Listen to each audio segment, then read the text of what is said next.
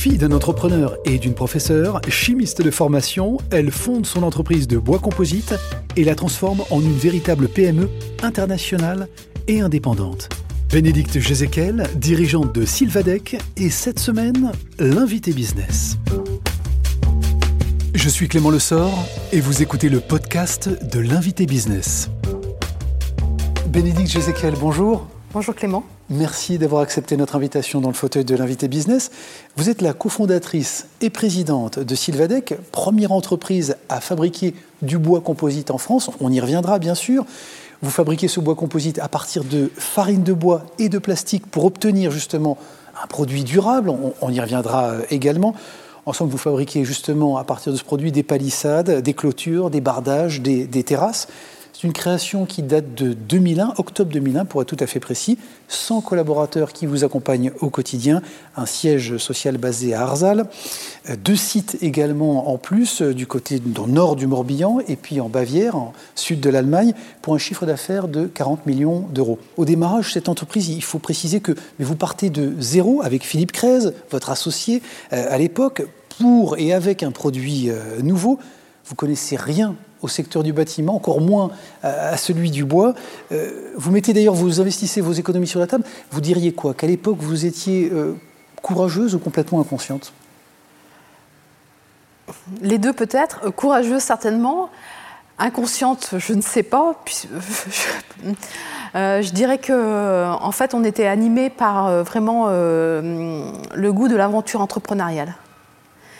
Et nous avions en fait envie de nous réaliser sur, un, sur une idée qui nous correspondait. Mon associé donc de l'époque, Philippe Crez et moi-même, nous avions le goût du concret, on avait envie de, on, avait une appétence pour l'industrie, le goût de l'innovation. Euh, et euh, lors d'un voyage professionnel aux États-Unis, vers les années 98-99, euh, nous avions eu vent d'une technologie qui consistait à mélanger de la poudre de bois et du plastique, vierge ou recyclé, pour faire des produits destinés principalement à l'aménagement extérieur, mais également des portes de fenêtres, euh, des, composants de, euh, de menuiserie. Et là, vous vous dites, il y a une opportunité, il y a peut-être quelque chose à, créer, alors qui existe sur le marché américain, mais, mais pour l'Europe en tout cas. Voilà, c'était une technologie balbutiante aux États-Unis, qui avait été en fait euh, élaborée par un bureau d'études américain qui s'appelait Strandex, qui est situé dans le Wisconsin.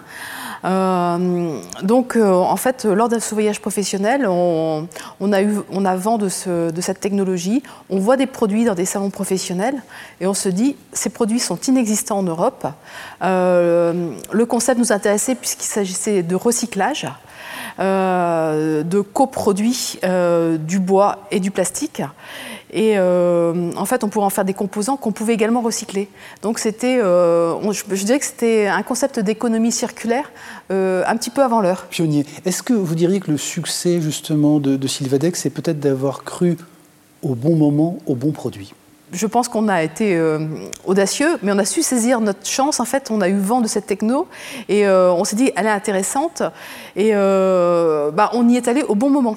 Est-ce que justement, on évoquait au démarrage cette prise de risque, ce goût de, l'aventure ou de l'entrepreneuriat On doit aussi préciser que vous aviez quitté la région lyonnaise dans laquelle vous habitiez pour revenir vous installer ici. Ça, correspond aussi à un choix de vie, une envie de, changer en tout cas de, vie. Est-ce que si c'était à refaire, vous le referiez? Ah ben complètement. C'est, euh, on a vécu une aventure euh, extraordinaire, puisqu'en fait, on, a introduit un nouveau produit en Europe. On était à l'origine de, ce marché-là en Europe. Et, euh, et, puis, bah, ça a bien fonctionné. Donc, oui, bien sûr qu'on le referait. C'est on a eu des moments difficiles hein, parce que en fait donc on, a acheté une techno euh, donc c'était quand même de l'immatériel. Donc on a acheté une licence américaine, c'est-à-dire qu'on n'a pas acheté des machines, on a acheté un concept, une idée.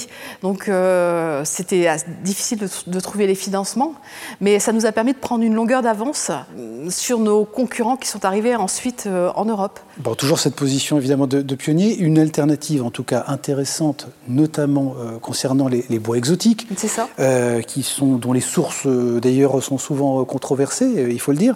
Est-ce que vous pensez d'ailleurs que les mentalités des donneurs d'ordre, des architectes et plus largement de l'opinion publique, ou en tout cas des particuliers qui consomment ce type de bois aujourd'hui, est en train de changer? Est-ce que cette conscience, justement, par rapport au bois exotique, peut, ou en tout cas, est en train de, de bouger? Ah oui, totalement, euh, totalement. Euh, notamment, ben, les pouvoirs publics euh, ont des politiques incitatives pour promouvoir ce type de produit.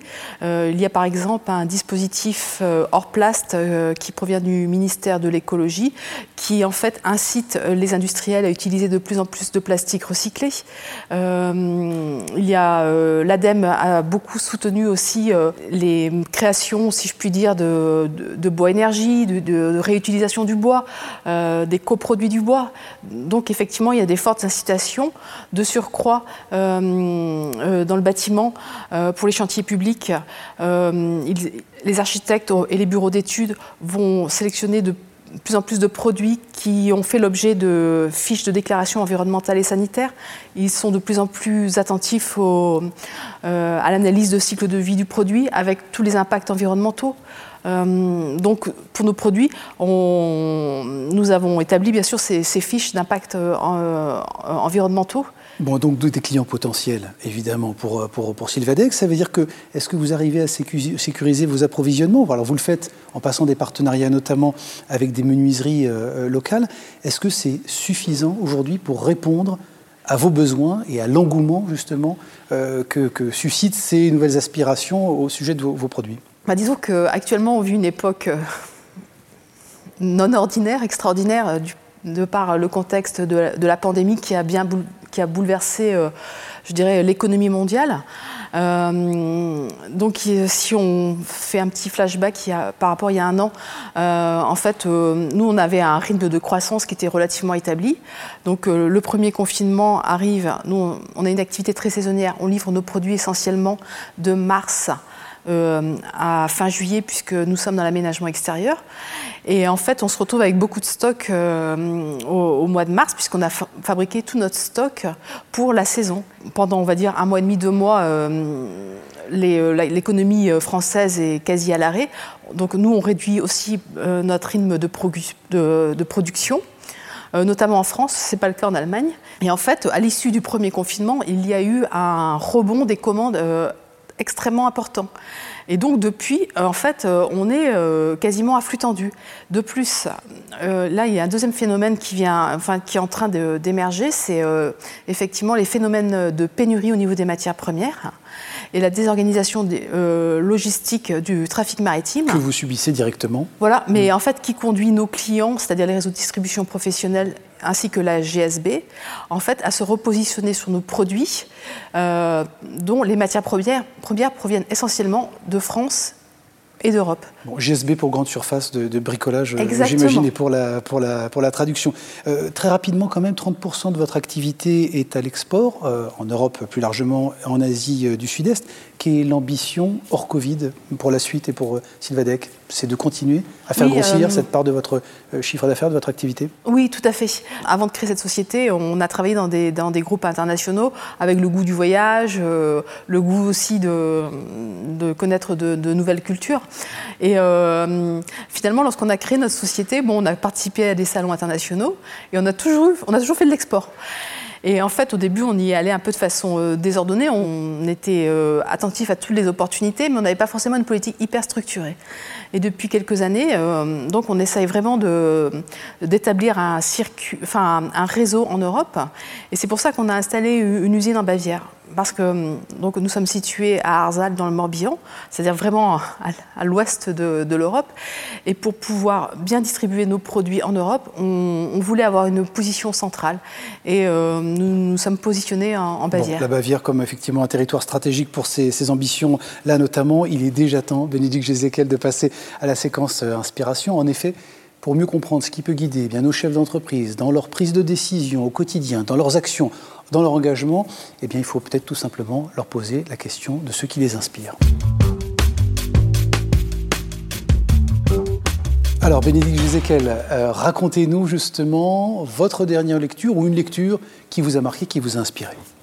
Alors, une lecture que j'ai, un livre que j'ai beaucoup aimé dernièrement, que j'ai découvert, euh, c'est euh, Changer l'eau des fleurs de Valérie Perrin. Donc c'est l'histoire euh, d'une femme qui est garde cimetière, donc ça peut paraître un, petit peu triste, voire glauque, mais en réalité c'est tout sauf glauque. C'est l'histoire de la vie, du deuil et puis des petits bonheurs quotidiens. Et c'était un livre, je dirais, qui permet de se ressourcer. Un déplacement géographique, ou, un, voyage d'agrément ou, ou professionnel qui vous a marqué en ce qui concerne un voyage très inspirant pour moi, ça a été mon premier voyage aux États-Unis en 1992 quand j'ai commencé à travailler. Ça a guidé toute ma vie au final, euh, toute ma vie professionnelle. Euh, j'ai eu l'occasion, enfin j'ai eu la chance de commencer dans une société américaine qui s'appelle IBM et j'étais embauchée euh, dans le Colorado dans une fabrique d'encre en poudre de toner pour IBM et je devais faire des transferts de technologie des États-Unis vers la France. Et ça m'a vraiment finalement euh, donné les, outils pour pouvoir créer mon entreprise après. Un dernier investissement, tiens, ou une acquisition, ou peut-être une dépense tout simplement, qui fait sens ou qui a fait sens selon vous? Je dirais si, si on parle d'un investissement euh, professionnel, c'est l'usine que nous avons euh, montée en Bavière en 2017. La dernière rencontre, ou la personnalité, ou la conversation que vous avez eue qui vous a marqué? J'ai eu la chance de rencontrer euh, beaucoup de, gens dans ma vie professionnelle. On ne se fait jamais tout seul. Hein. Euh, euh, on prend des idées. je crois qu'il faut être souvent, il faut être beaucoup à l'écoute. et l'une des dernières personnes que j'ai pu rencontrer, avec qui on a établi des programmes, enfin de c'est Alain Glon du groupe Glon qui, euh, en fait, euh, avec lequel on a beaucoup échangé sur l'économie du déchet et avec lequel on est en train de réfléchir à un programme de, recyclage de plastique. La création d'entreprise, tiens, ou l'entrepreneur qui mérite selon vous considération? J'ai été dernièrement en contact avec un bureau d'études espagnol et euh, qui euh, fait des, formulations d'additifs pour, euh, en fait, dans le but de réduire l'empreinte carbone de matériaux. J'ai trouvé leur concept hyper intéressant. Alors, leur nom, c'est Reshape Driving Innov. Pour terminer, peut-être Bénédicte Jekyll, un personnage de la grande histoire ou de votre entourage proche disparu aujourd'hui, mais à qui vous aimeriez parfois demander euh, bon conseil ou avec qui vous aimeriez euh, converser tiens. Ma mère. Voilà, tout simplement. Qui a beaucoup de bienveillance et euh, qui, est en fait décédée dernièrement. Merci beaucoup Bénédicte Gézécal. Merci d'avoir accepté notre invitation dans le fauteuil de, l'invité business, bien sûr. Et puis je rappelle que vous êtes la cofondatrice et présidente de, de Sylvadec. Merci. Merci beaucoup de m'avoir reçu. L'invité business avec Banque Populaire Grand Ouest et sa banque d'affaires de proximité autochtone.